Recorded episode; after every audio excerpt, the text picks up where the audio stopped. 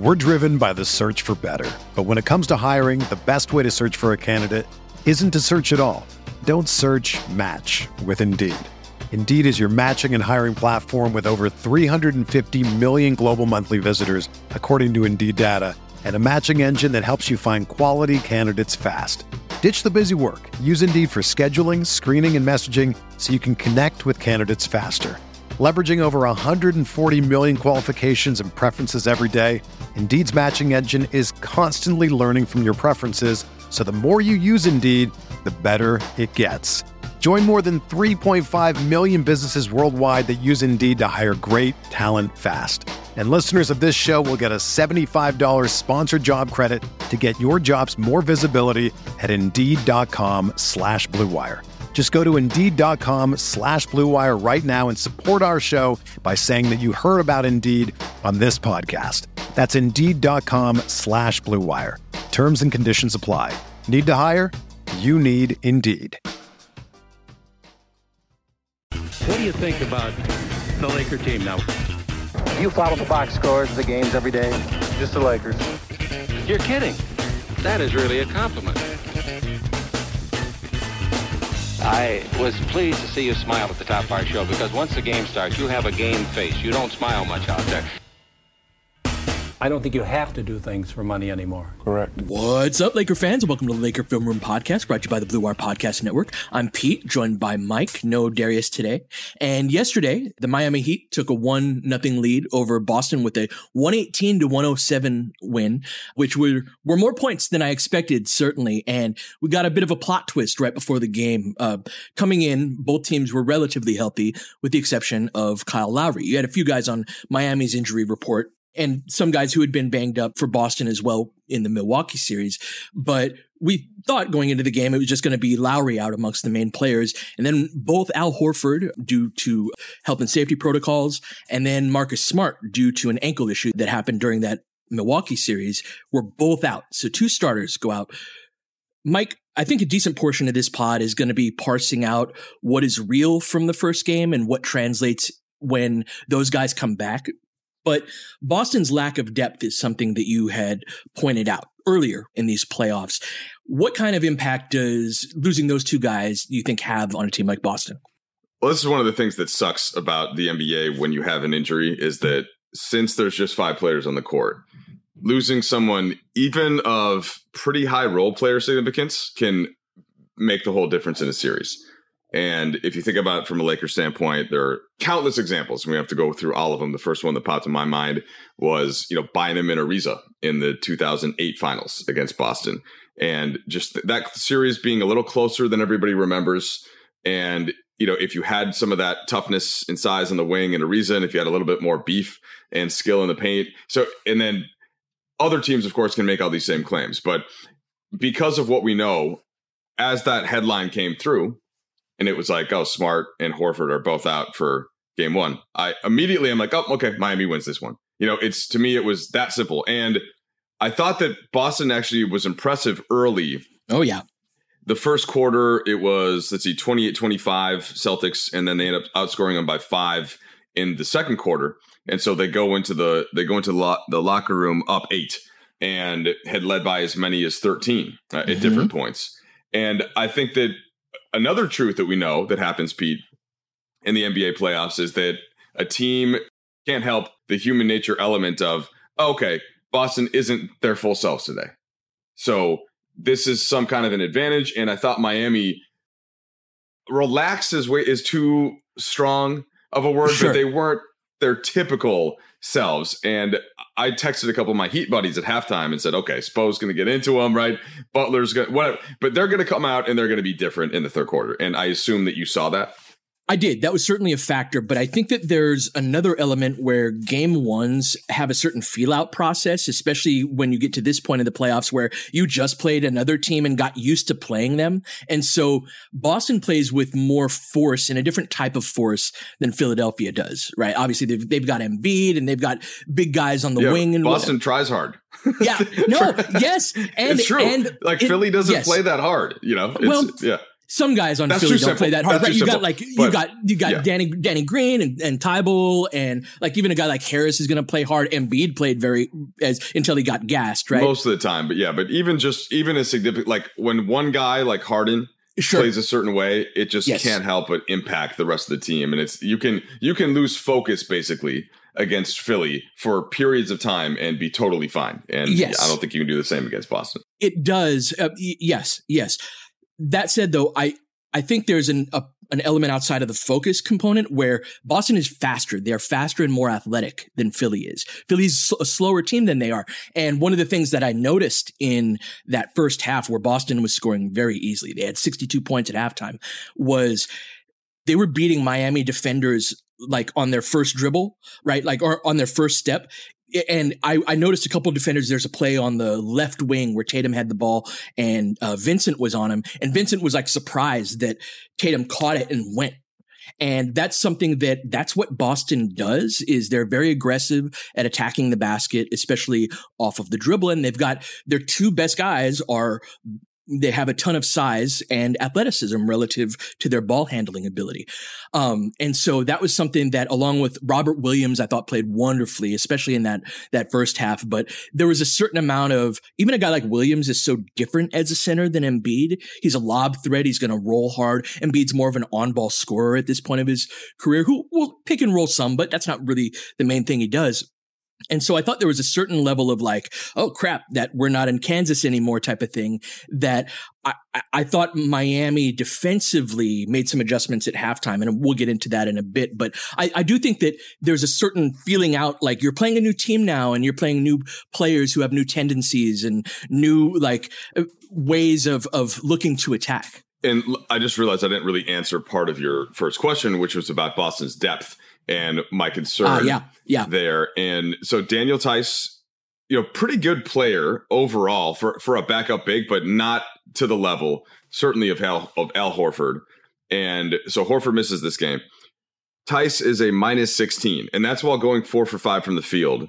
You know, four rebounds, like his counting stats are fine. That's that's actually like, oh, okay, that's kind of productive. You had a couple dunks, a couple of assists, no turnovers, but they're just not the same team. And then Aaron Nesmith plays 11 minutes. He basically hadn't played yet in the playoffs. He had uh, he did have three blocks somehow, but he was really good on defense, Mike. Yeah. Like I was, I was like, holy crap, this guy was. So that's one of the things too. Like my little bit of pushback is several of the replacements eh, or a couple of the guys that got minutes or more minutes than they would have were actually pretty good. Well, but so but here's the thing though. So Pritchard is another one, right? So Pritchard hits four threes and ends up scoring 18 points. But Boston, the whole reason why I think they're so devastating defensively is that they truly switch everything one through five with Marcus Smart in the game. And all of a sudden you can't do that. If it's Payton Pritchard mm-hmm. or even if it's Nesmith or Theis to the same degree, it's just the, the or White unit- even, yeah. yeah. And White at least replaces some of it. Like if he's a he's your guy coming off the bench, he's a terrific defender, right? Yeah, if But he's your like worst physical defender on your in your rotation, like you're pretty good. and so that to me just that's the difference, right? That's the difference. So they instead of that Pritchard, while he was effective and he ends up only being a minus one because he is hitting threes and he's you know, making some good plays, but they were targeting him and they were mm-hmm. able to go at him and they're able to score on him. And Jimmy Butler, by the way, is able to do that. And Jimmy was just predatory in this game. And that was my that he was my caveat. As we talked about Miami, you talked about how much you love them.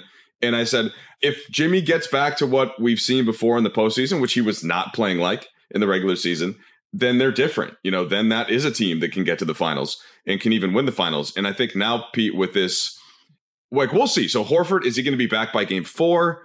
I don't know. Is Marcus Smart, does he have a chance to play in game two? If they don't, then Miami's winning the series. If they do come back, then I still give Boston a shot. And and I think that Tatum is that good. I think that they when they can employ their full defense, all of that is good. But maybe what they need, Pete, is a little bit of electric lemonade. That might I was wondering if that would come up. that might be the thing that could spark them. indeed, spark them indeed. So yesterday was our first day back at the office as an organization, like in full, and we had this big old meeting. It was you know throughout the day, and it was great. And as Got to part of hang it, out with Pete. Yep, yep. And it, it was funny because like we're sitting there at the table uh talking hoops and we're talking about this series and I'm like, God, I wish they had Lowry, right? It's before this the Celtics game. And uh Nick, Nick Kioski, who longtime uh Lakers behind the scenes on the you know, working on the site and uh yes. My And- my initial boss brought me to brought me to the Lakers along with Ty Nowell. Yeah. Yeah. So Nick is like, do y'all ever like save this for the pod? And I'm like, and, and we're and we're like, see, we have this ongoing conversation throughout the day in which we give a window of like 30 minutes into it, but uh Yeah. yeah, Well, it- the it was- initial framing from Nick was more like, "Wait, hold on. You guys, do you guys talk like this all the time, or Yeah. is this?" Or like, yeah, this this, Yeah. this is how we talk to each other. I mean, we don't. We we also talk about other things like our families and uh, things like that. But we, yeah, we basically just talk like this all the time. yeah, Uh, it's it's weaved in. It's Yeah, always yeah. lurking, not not too far away. It's and just so- it's the same thing when I this is how when I'm on the bus with Michael, right? Like that's that's the same way that we used to talk on the radio show. That's just always how we talk.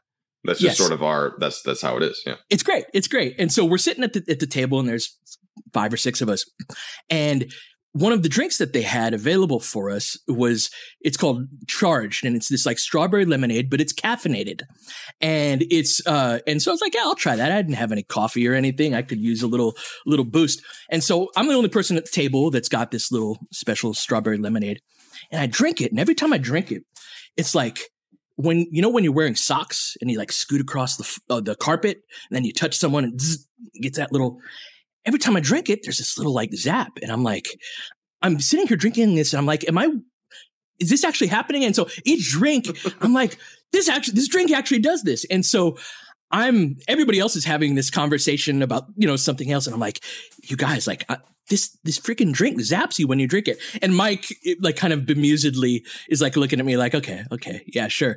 And so i'm like i get up and i get mike a drink and i get him some of this lemonade and what happened mike when you uh when you took that I'll tell you after the break. We're driven by the search for better. But when it comes to hiring, the best way to search for a candidate isn't to search at all. Don't search match with Indeed. Indeed is your matching and hiring platform with over 350 million global monthly visitors, according to Indeed data, and a matching engine that helps you find quality candidates fast. Ditch the busy work. Use Indeed for scheduling, screening, and messaging so you can connect with candidates faster. Leveraging over 140 million qualifications and preferences every day, Indeed's matching engine is constantly learning from your preferences, so the more you use Indeed, the better it gets. Join more than 3.5 million businesses worldwide that use Indeed to hire great talent fast. And listeners of this show will get a $75 sponsored job credit to get your jobs more visibility at Indeed.com slash Blue Wire. Just go to Indeed.com slash Blue Wire right now and support our show by saying that you heard about Indeed on this podcast. That's Indeed.com slash Blue Wire. Terms and conditions apply. Need to hire? You need Indeed.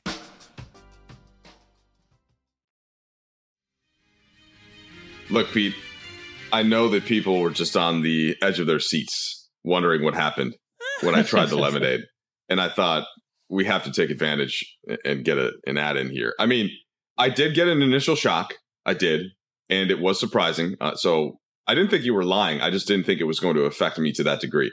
It did wane subsequently to the first yeah shot. we had different experiences with this Yeah. but but Yeah. i've never had a drink that electrically so yeah our electric lemonade experience uh yesterday yeah, so we need fun. to look at those ingredients. And, um, you know, back to basketball. Yes. So some charge, yeah. Second half rolls around. It's 62 to 54. I was I was watching uh footage of Miami versus Boston 2 years ago in the conference finals in the bubble. And every single game both teams scored 100 plus points. And I was wondering how many times that was going to happen in this series. And so far we're 1 for 1 in large part because of that first half. That third quarter comes around and Miami Miami shows on the defensive end why they're special. They turned Tatum over six times in that quarter. And this is something, Mike, that when we think about, I agree with your points about being able to switch everything and there are fewer targetable guys. And that's what, when you have Smart and or Horford back, you lose that. Like, I don't think Miami scores 118 again, especially if those guys are back. But I do think that that third quarter and second half does speak to a legitimate weakness that Boston has. Whenever I watch them, and obviously I'm rooting against them. I'm like, get up into these dudes, like ball pressure them and make them dribble the ball yes. under pressure with like ball denial. Jevon, why didn't Jevon Carter Jevon play Carter. last series, you know, over Grayson Allen or somebody who could like, just pressure the ball and yeah, it, just do something like that. Like exactly. would have done that, you know? Exactly. And this is, you have to make teams pay quote unquote for the decisions that they make even lineup or lineup wise, right? And so one of the things that Boston decides to do is be like, hey, we're not really going to have a point guard. Last time these two teams played, Kemba was in the mix. They decided they changed. This was the year where, uh, or one of the years where Horford was gone, and so they basically exchanged Kemba for for Horford, and it's mostly the same dudes. And that you know, you you decide we're going to get a lot bigger, but with an Al Horford, we still have a good degree of ball handling and Tatum, Brown, and Smart have all gotten a lot better with their handles since they've gotten into the league and a lot better with their decision making. But Mike, it's still not what they naturally do. And so every other team, I think, has a more comfortable ball handler, dribbler as their like best guy. And I, so I've been, and, but the thing is like, what is Brooklyn going to do to Boston? Are they going to get up into them defensively? Of course not. Is Milwaukee going to do that? You can do that individually with Jrue and Wes, but their their scheme overall is to hang back into the paint and protect the paint.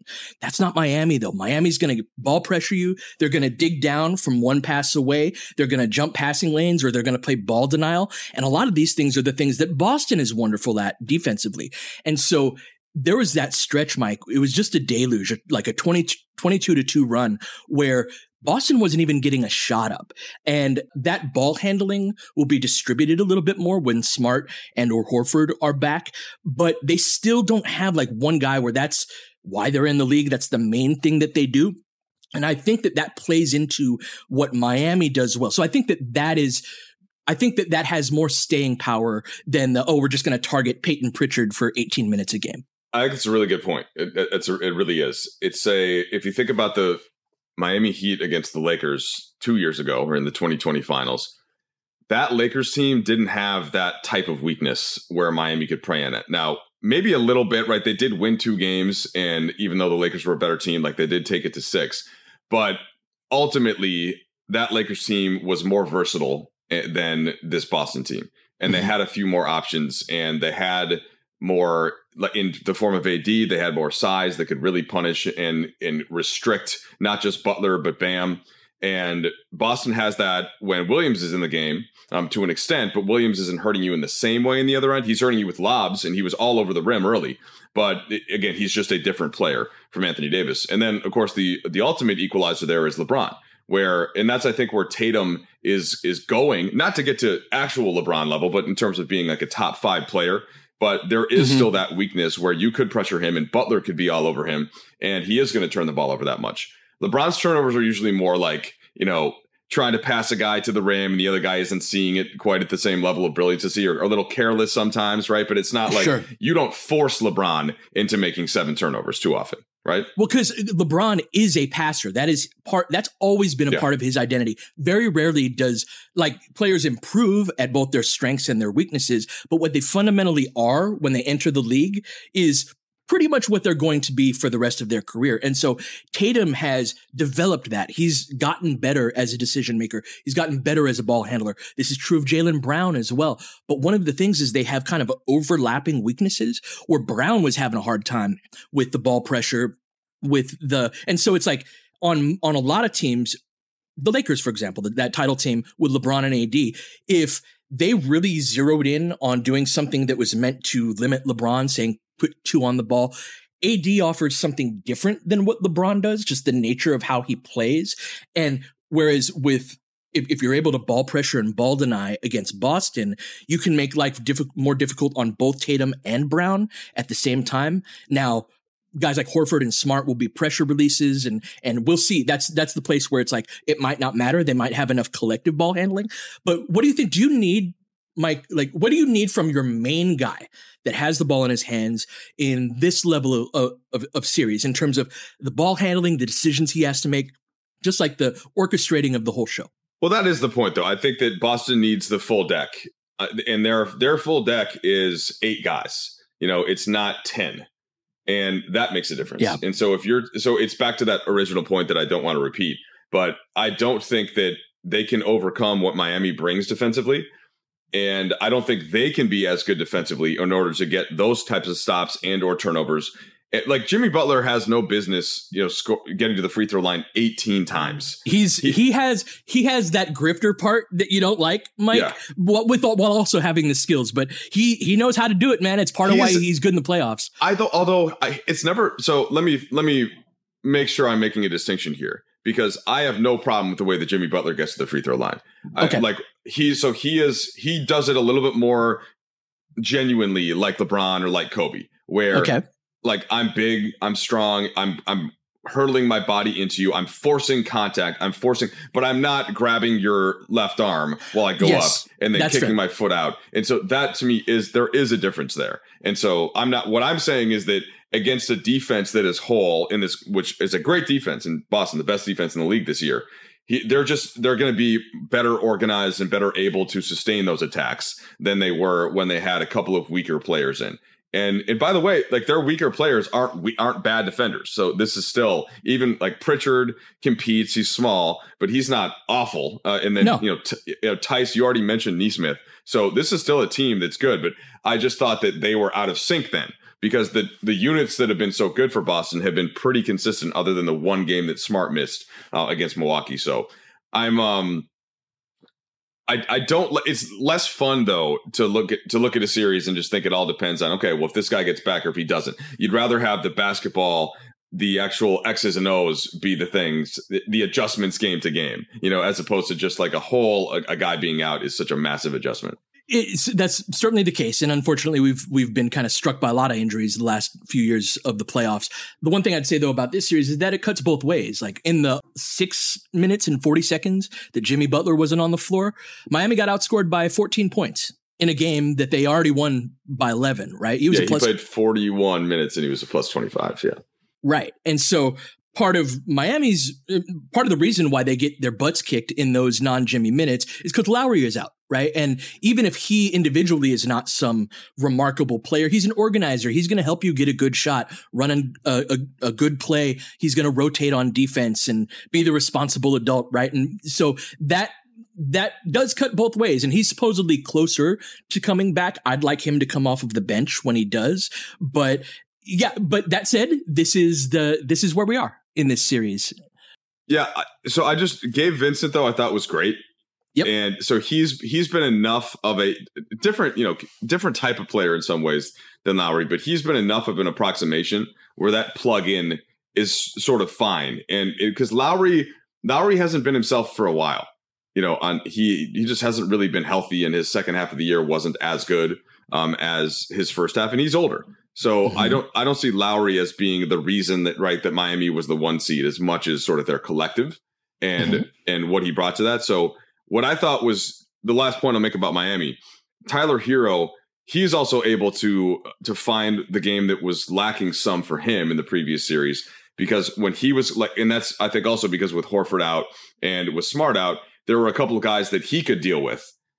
And I think you can cut him off some if they have their full health and make it more difficult. Like he scored what he scored 37 two years ago against Boston. Most of that was by getting Kemba Walker out on switches. So I Right. mentioned earlier that Jimmy Butler was getting, uh, and I think I misspoke. It was Butler got a little bit with Pritchard, but really it was Herro who was able to do some work um, against Pritchard, and that goes away if it's Marcus Smart. Or, it goes away is too strong. He can still hit some tough shots, but it's harder for him. So that's that that remains to be seen if he can keep that up. It does, and that's part of. It's funny because Miami. I was talking about the collective ball handling of Boston.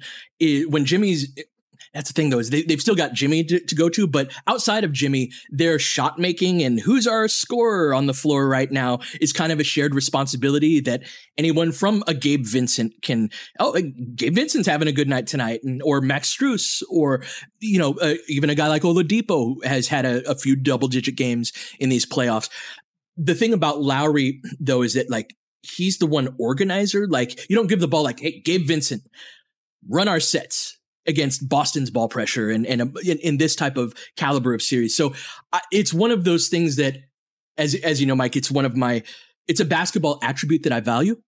is the ability to handle the ball and Miami's ability to swarm and their ability to share the ball handling and shot making on the other end is something that as a collective, I'm, I'm just really Im- impressed by them. Let's switch gears in the last segment and talk about the upcoming Western Conference Finals. All right, Mike, we got a bit of an unexpected conference finals. Got the three seed in Golden State, which I don't think people were surprised about. But Dallas is here as well, and Dallas is is surging. When you look at this series, what what stands out to you? Well, Dallas was always the team that couldn't be dismissed because of how great Luka is, and because they have Jason Kidd has come in and convinced everybody else to just play their ass off on defense, to slow down, to take the shots that come to them, but not those that don't you know, to not they just play a a smart, contained team game, and and it works. And they're tough to score on. And Luka is so good in the half court that they're just never sped up. You know, they're they're perfectly content to to win 80 to 76 if they have to, but they can they can go off and score and hit a ton of threes uh, in in a different sense. So they haven't really needed much from their bigs like you know Dwight Powell who starts and just doesn't really like he'll set some screens and occasionally get a dunk, but Maxi Kleber um, is another kind of good player, but they don't need him on on every given night to do too much. So they're just they're just fitting into what the plan has been, and it revolves so much around Luka. And usually, what happens is that you run into a team that's got sort of one more higher level star, and then that throws off the balance of what that team can do. And with Golden State to get to get to this specific matchup, they just have not been inspiring, right? In the way that they were early in the season. And we talked about it a little bit, Pete. I think that Steph not being full nuclear Thor type god, uh, Steph is just that's part of it. Draymond being a little bit lessened offensively is part of it. Clay trying to fight his way back to full Clay while Jordan Poole is there on the bench. It just it hasn't been as cohesive, you know, and so that showed up, I think, in their first two playoff series where, you know, they won, like they beat Denver pretty easily, but Denver was really bad for a playoff team other than Jokic, yeah. who was historic. They just the personnel with all of their injuries, you know, was was just not there. So that was hard to take that seriously. And then Memphis, who's a, a really good team, and but didn't have Ja. And then even after Ja goes out, it, it was as good as that team was, Pete, it's still you just expected Golden State to be a little bit more fluid. So mm-hmm. sometimes it's hard to look at a, a, playoff series and not just over not almost overvalue the previous matchups. And the, the worst yes. example for this was 2008 when the Lakers just sailed through the Western Conference and Boston got taken to 7 seemingly every game. And you so you probably at that time I was still covering the Timberwolves if if I can get your quick take on that to transition into that because I just think that's an interesting overall playoff topic, and then we can get back to the specifics of this matchup. Yeah, no, that was absolutely the case. We had a great series against the Spurs that we where we beat them in five, and I think that they were the one seed that year. That said, I I didn't expect to beat the Celtics in that, and I I know this is probably an unpopular Lakers take, and I, trust me, I wish I didn't have it, but I don't think we win that series even with Bynum and Ariza. Um, but yeah, those the way that's what's fun about the playoffs though, Mike, is like that the way you match up with that team across from you. Like Steph Curry poses a different problem for Dallas than any other player that they've played against. Luka poses a different problem for Golden State than any other player that they've played against. And even beyond the top line guys like Jordan Poole on both ends of the floor, like he's a different type of player than Dallas has had to defend as well, but he's also very targetable by Dallas. And that's ultimately when, in bringing it back to, to the, to this series that I, I may have a blind spot for Golden State. Maybe they'll they'll win this series, and but I see a guy in Luka that is going to pick that has several different guys to choose from that he can score on that range from a Jordan Poole, Steph Curry to the big guy to, to a big guy like Looney. And he's not the only guy that they have that can create. Like I thought Dallas did a great job, Mike, of addressing the addressing the reasons why they lost in previous playoffs. When you watched those series, they lost because they could not score when Luka was not on the floor. Like they completely fell off a cliff whenever Luka wasn't on the court. And so now you got a Dinwiddie and Brunson that just they provide something. You know what I mean? It's not, and obviously they had Brunson last year, but they've got more. Uh, they've got more of that with the addition of Dinwiddie and, and as well. And so they address that. And then just defensively, they're so much better. And they're better in a way, Mike, that I think is challenging for Golden State because Golden State is so good at carving you up on the perimeter. But Dallas has a bunch of really agile guys who are going to make their rotations. They trap a ton, which I think Steph, as he gets older, is going to continue to have more problems with. But that said, every argument that pops up into my mind when I think, how's this going to go is anti Golden State. And I haven't thought that highly of them in the first place before your enthusiasm waned for them.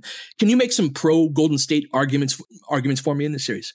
Yeah, because going into the playoffs, you know, and in really, I think especially early in the playoffs when Phoenix looked to be not just the Booker hamstring injury, but Phoenix just wasn't looking quite the same in that New Orleans series. And yeah. meanwhile, Golden State was pretty easily handing, handling Denver.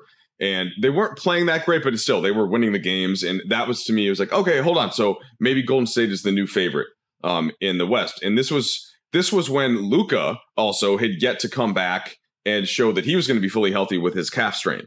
And mm-hmm. and that was the mm-hmm. time period where, and I think the Las Vegas odds, quite frankly, reflected it too. I think that that that shifted. So then, but things start to shift as Luka comes back. They win those two home games, and now you think, all right, well, hold on. Now, now Dallas is in this mix, and then Golden State continues to struggle, and that's what I was talking about before. So now I'll get to your question about Golden State and sort of what they're, why they're still dangerous, and you know, I think the first thing about them, they do have the nice big wing size. Now, the issue is I push back against my own point is that in trying to create these lineups to get Jordan Poole out there, and to get Jordan Poole out there with Steph, all of a sudden, is as much as Steph has improved as a defender, and I think everybody saw the clip where some reporter called him a two way player and he celebrated it. You know, if it's Steph and Jordan Poole, all of a sudden you're not a great defense just by nature of having two guys out there. Mm-hmm. And and then if Jordan Poole isn't out there, well, then you need Klay Thompson to be Klay Thompson of a couple years ago.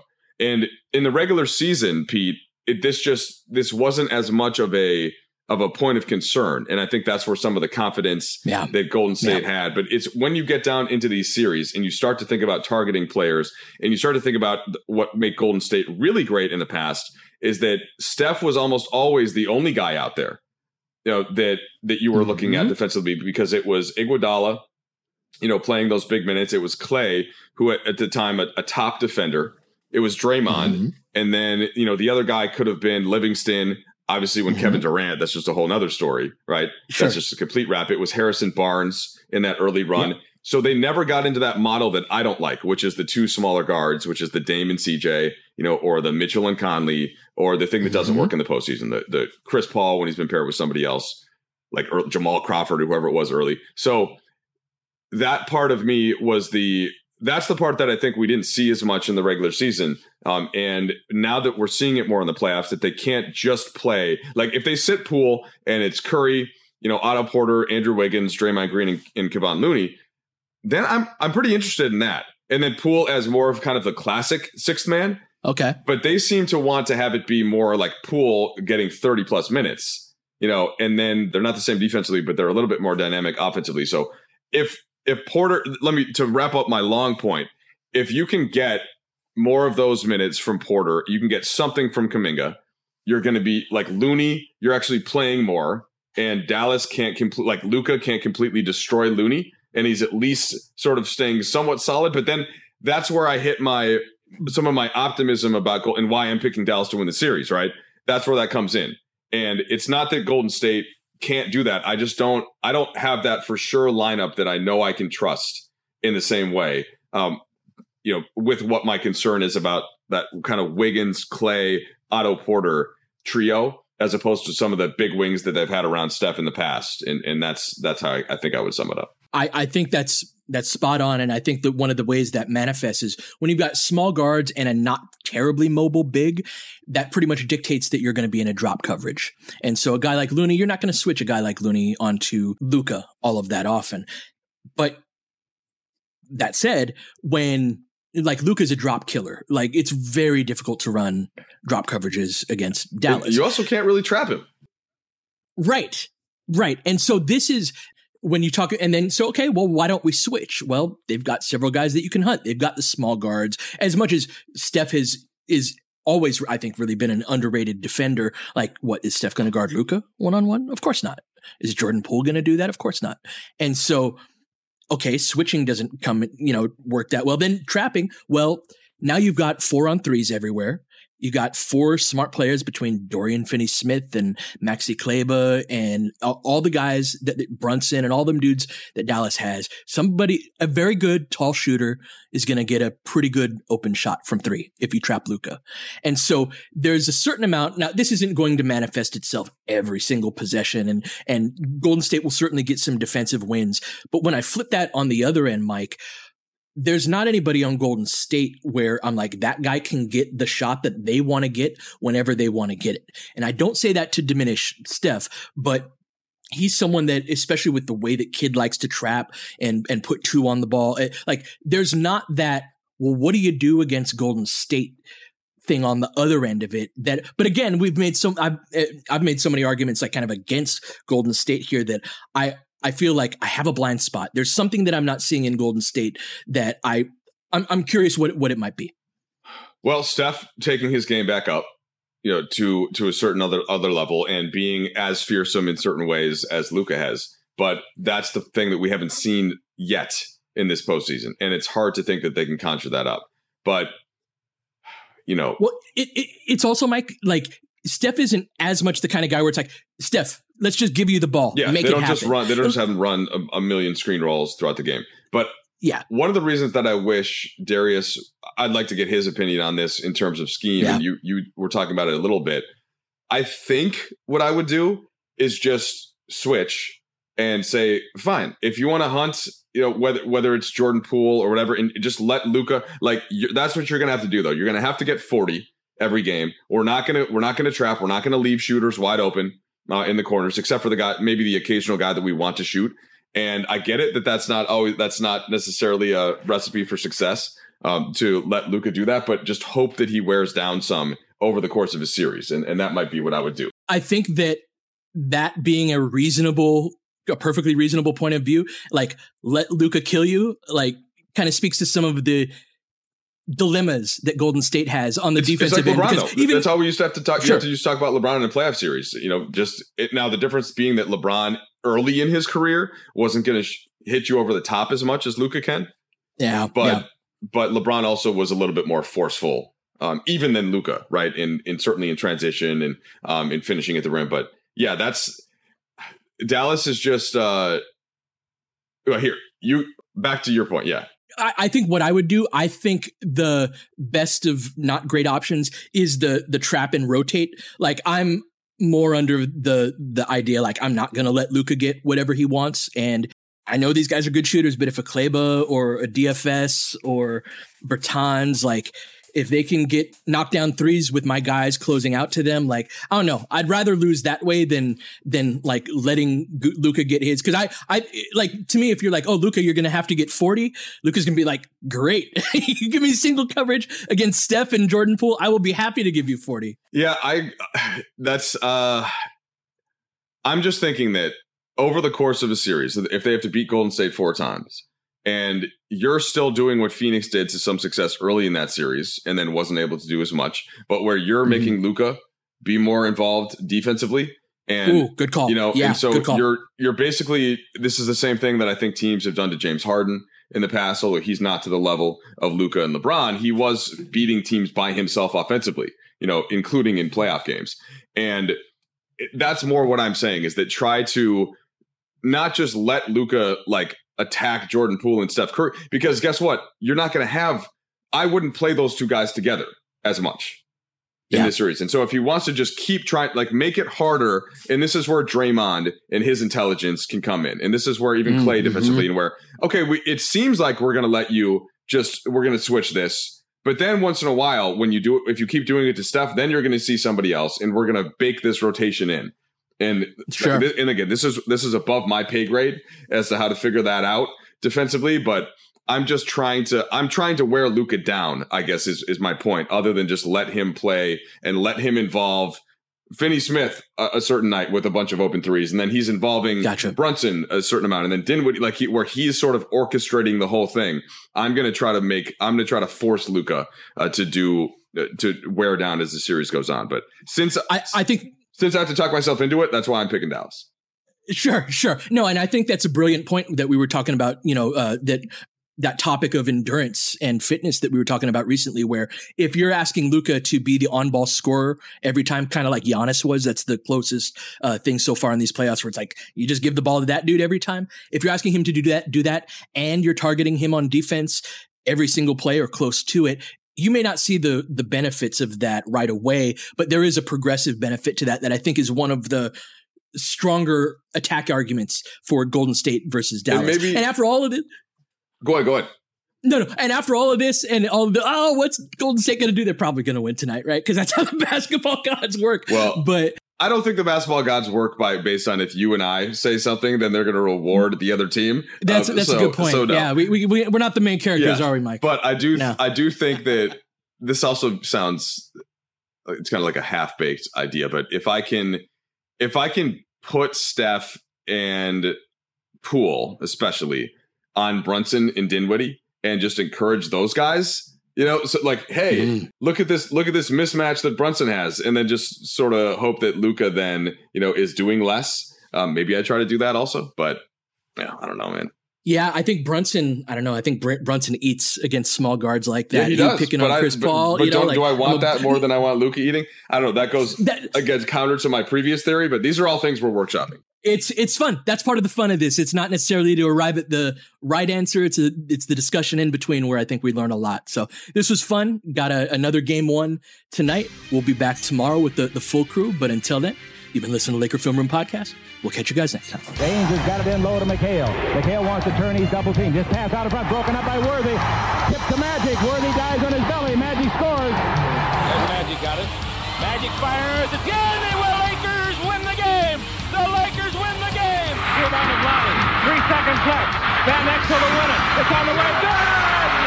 Kobe Bryant, 48 points, 16 rebounds.